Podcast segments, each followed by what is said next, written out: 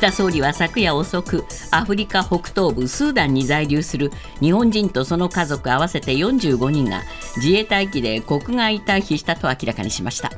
スーダンに派遣された自衛隊輸送機は24日日本人らを乗せジプチの空港に到着しました。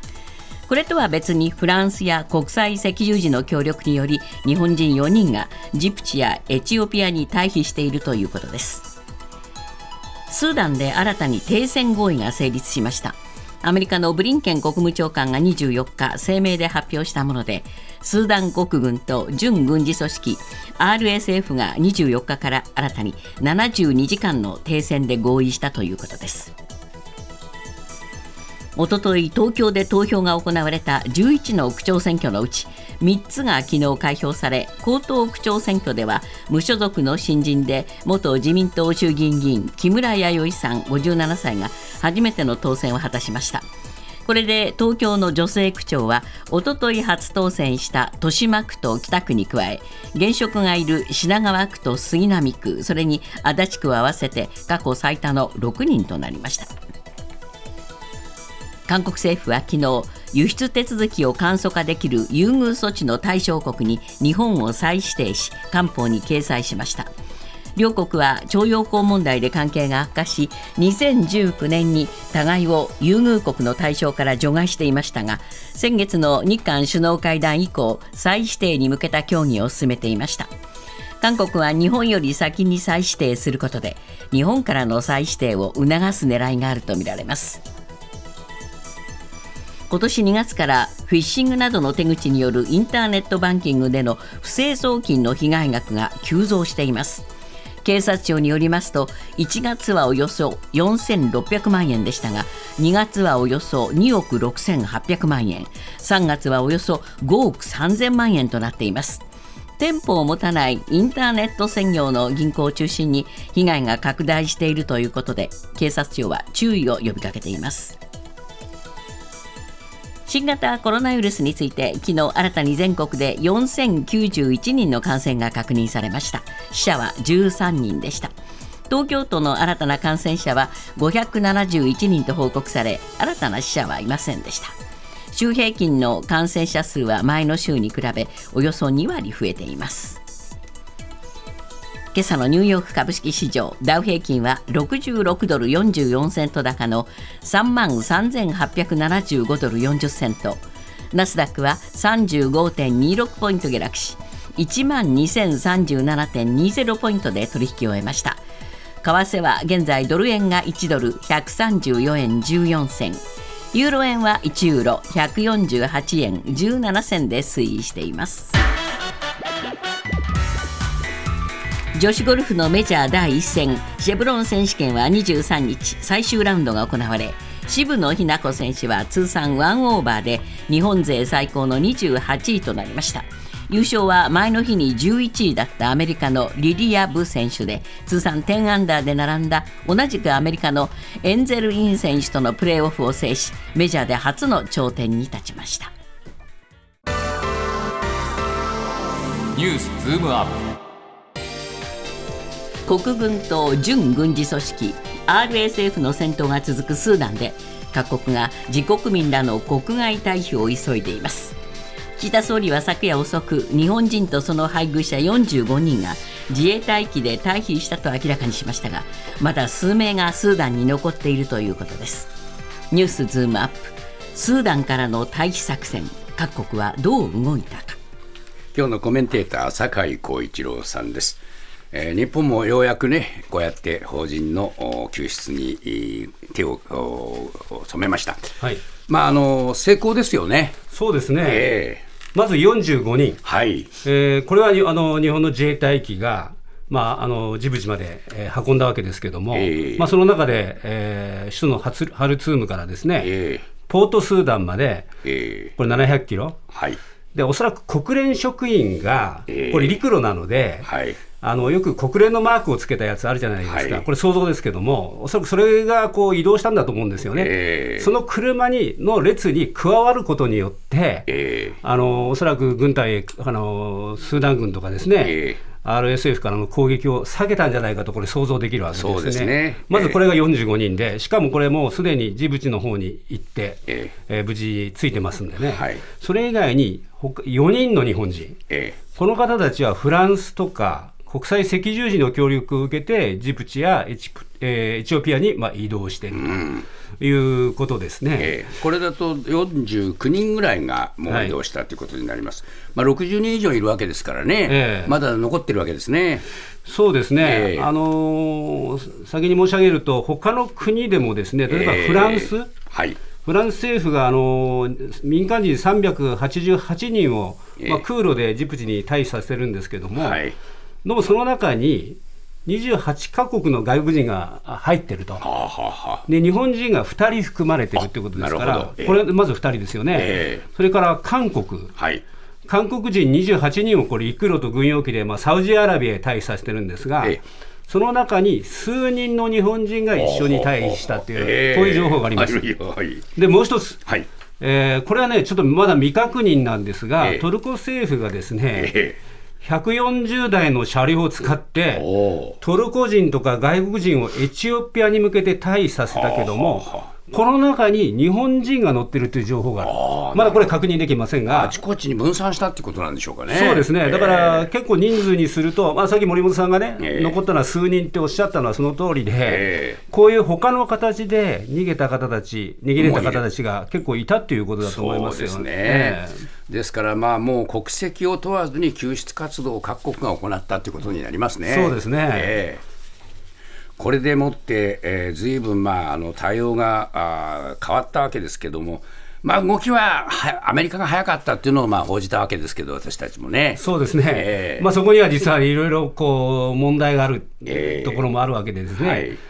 動きが早かったのはアメリカ、プラスイギリスですね。そうですねで、えー、23日までに軍のあの精鋭部隊が入ってるんですね、特殊部隊みたいな人たちが。えーでそれで外交官とその家族を空路で脱出させたと。はいでもしかし、その外交官とその家族だけということに対してですね、えー、まあ、疑問の声が出ていると。これ、実はアメリカ国籍の人が1万6000人もまだいるということなんですよね。そうですね、これ、あの実はスーダンとアメリカの二重国籍の方が1万6000人いてですね。えーえー、しかし、このアメリカ側は、まあ、現地大使館がそのウェブサイトでですね残されたアメリカ人に対してですね、え。ー、治安状況が許せばスーダンを脱出する選択肢を知らせるって言ってですね、えー、もうあのいわゆる純粋なアメリカ人、えー、いわゆる二重国籍じゃない人たちだけをまあ、しかも外交官とその家族だけをまず救出したっていうですね、えー、ちょっとこれアメリカ今までのアメリカの雰囲気がない話なんですけども。一般人の救出については戦闘がやむまでちょっと待ってくれと、はい。えーえー、厳しい限界があるんだとこういうふうに言ってるわけですね。で同じようにイギリスもですね、えー、あのー、これ一般人を残してるわけですけども、えー、戦闘がやむまで厳しい限界があるという。これもイギリスもそうなんですよ、ね、すよ、えー、それで BBC が現,、現地のそのイギリス人ビジネスマンの話としてですね、取り残された我々にとっては悪夢だというふうに語ってるわけですね。まあ、そりゃそうですよね、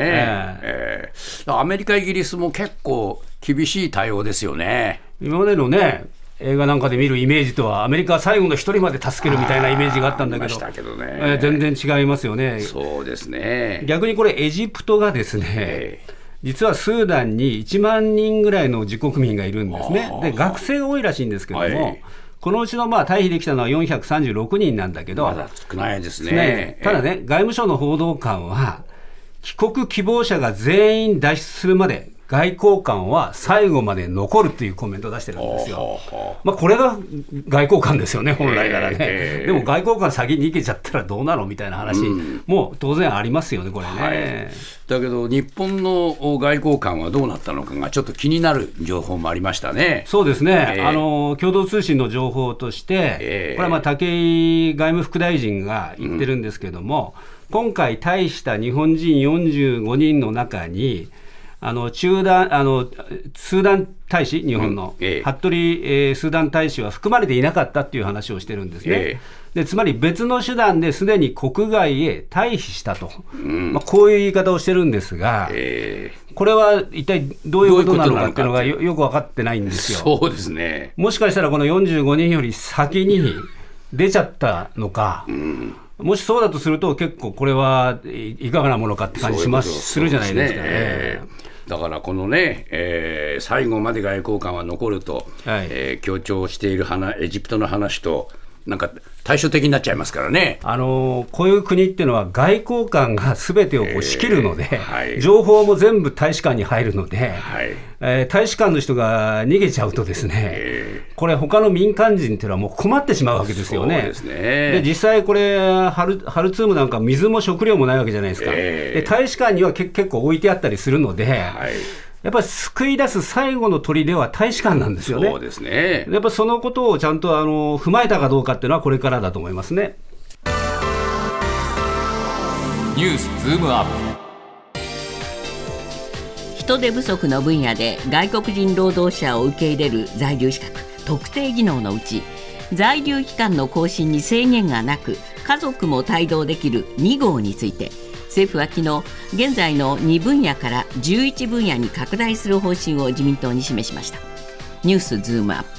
特定技能2号の対象拡大で外国人労働者の受け入れ体制は変わるのか。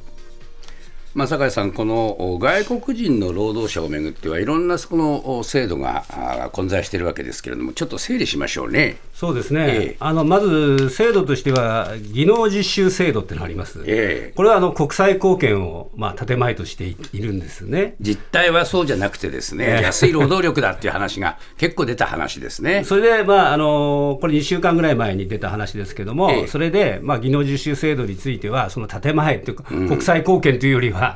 あそうじゃないので、これは廃止しようと。これやめちゃうやめちゃおうって。で、あの新しい制度をですね、作ると。まあ模索今してるところなんですが、もう一つ、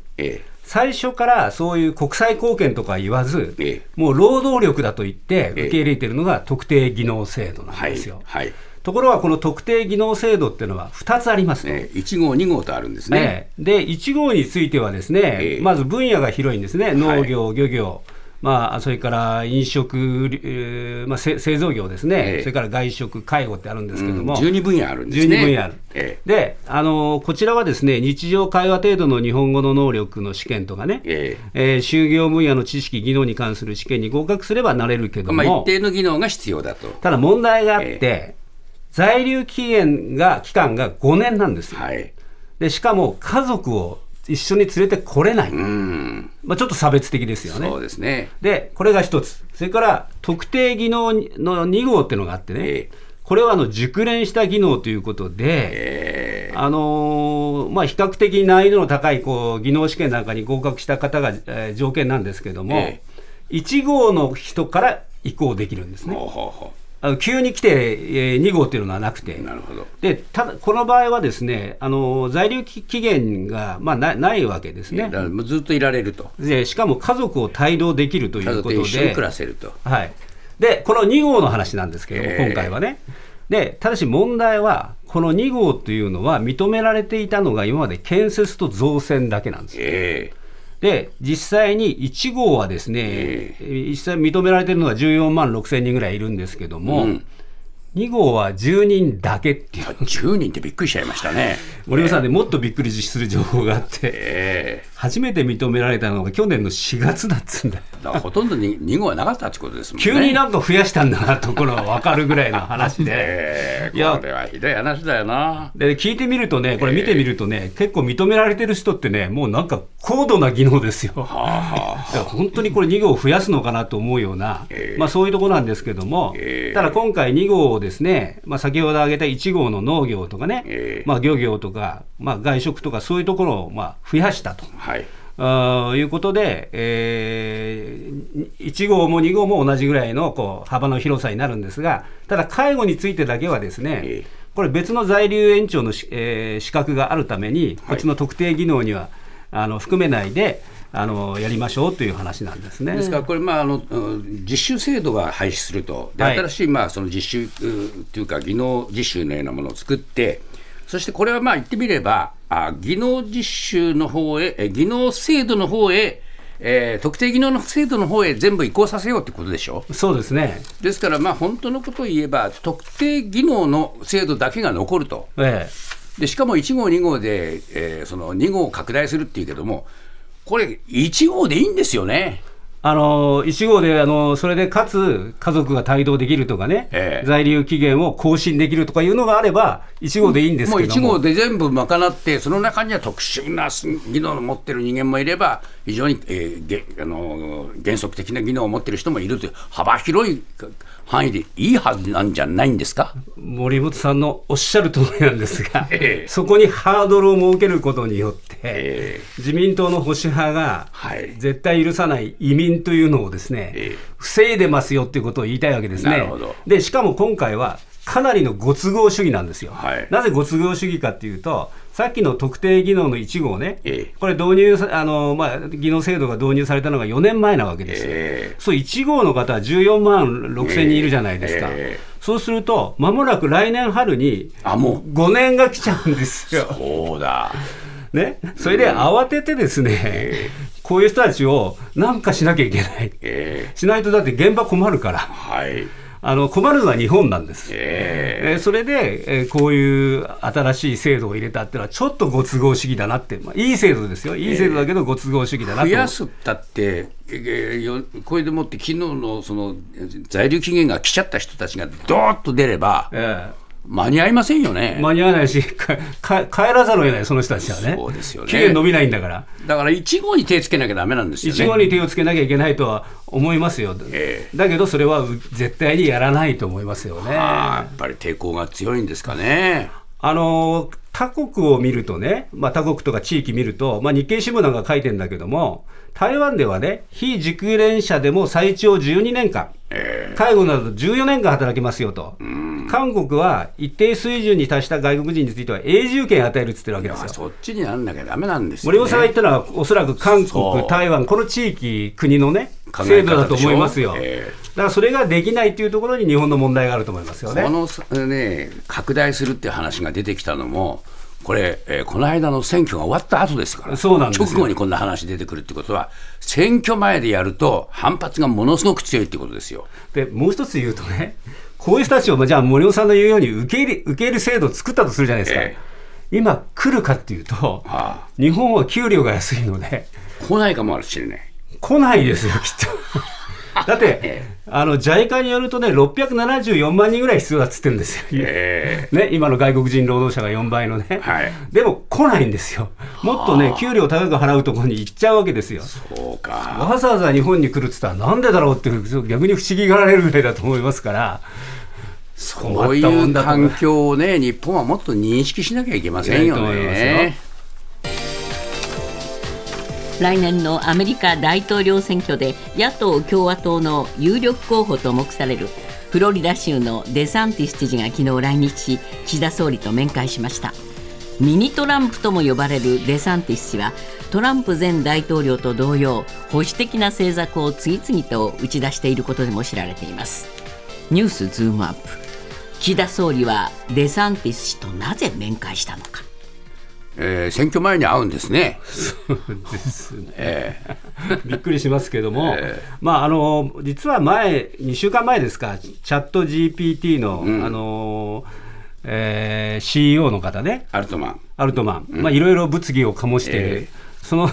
岸田総理があったじゃないですか。これもね、あの時もそうでした。なんかなんで？と。そうやってなかなか日本人は会えないけど岸田総理にはね、えー、こう愛に会うんだなと思ってたんだけども、えー、今回はまあ相当の方ですよね、これ、保守的なね。えー、まああのー、でまあ、確かに来年のアメリカの大統領選挙でですね、えー、まあ有力候補ではありますよ。このところしかし人気がちょっと落ち目だそうですよ。かなり落ちていて、えーあの今、去年の12月の調査だと、そのトランプさんと競ってるわけですね。えー、でその時はあの有利だったんだけども、今月の調査ではトランプさんの方がね、えー、上になっちゃった上になっちゃって、えー、しかもフロリダ州選出の連邦議員らがですね、えー、トランプ支持をこう打ち出してる人なんですよ。はい、でこの人の、まあ、考え方が問題があってですね、えー、例えばあの性的マイノリティについて授業で触れちゃだめよとか、えー、あそれからあそういうポロノやまあ暴力が含まれている理由で特定の書籍の禁止を勝手にやったりとか。まあ、とにかくその非常に保守的な考え方で、えー、中にあの不法移民をバスでね、えー、他の州に送り届けちゃったみたいな話もありましたよね。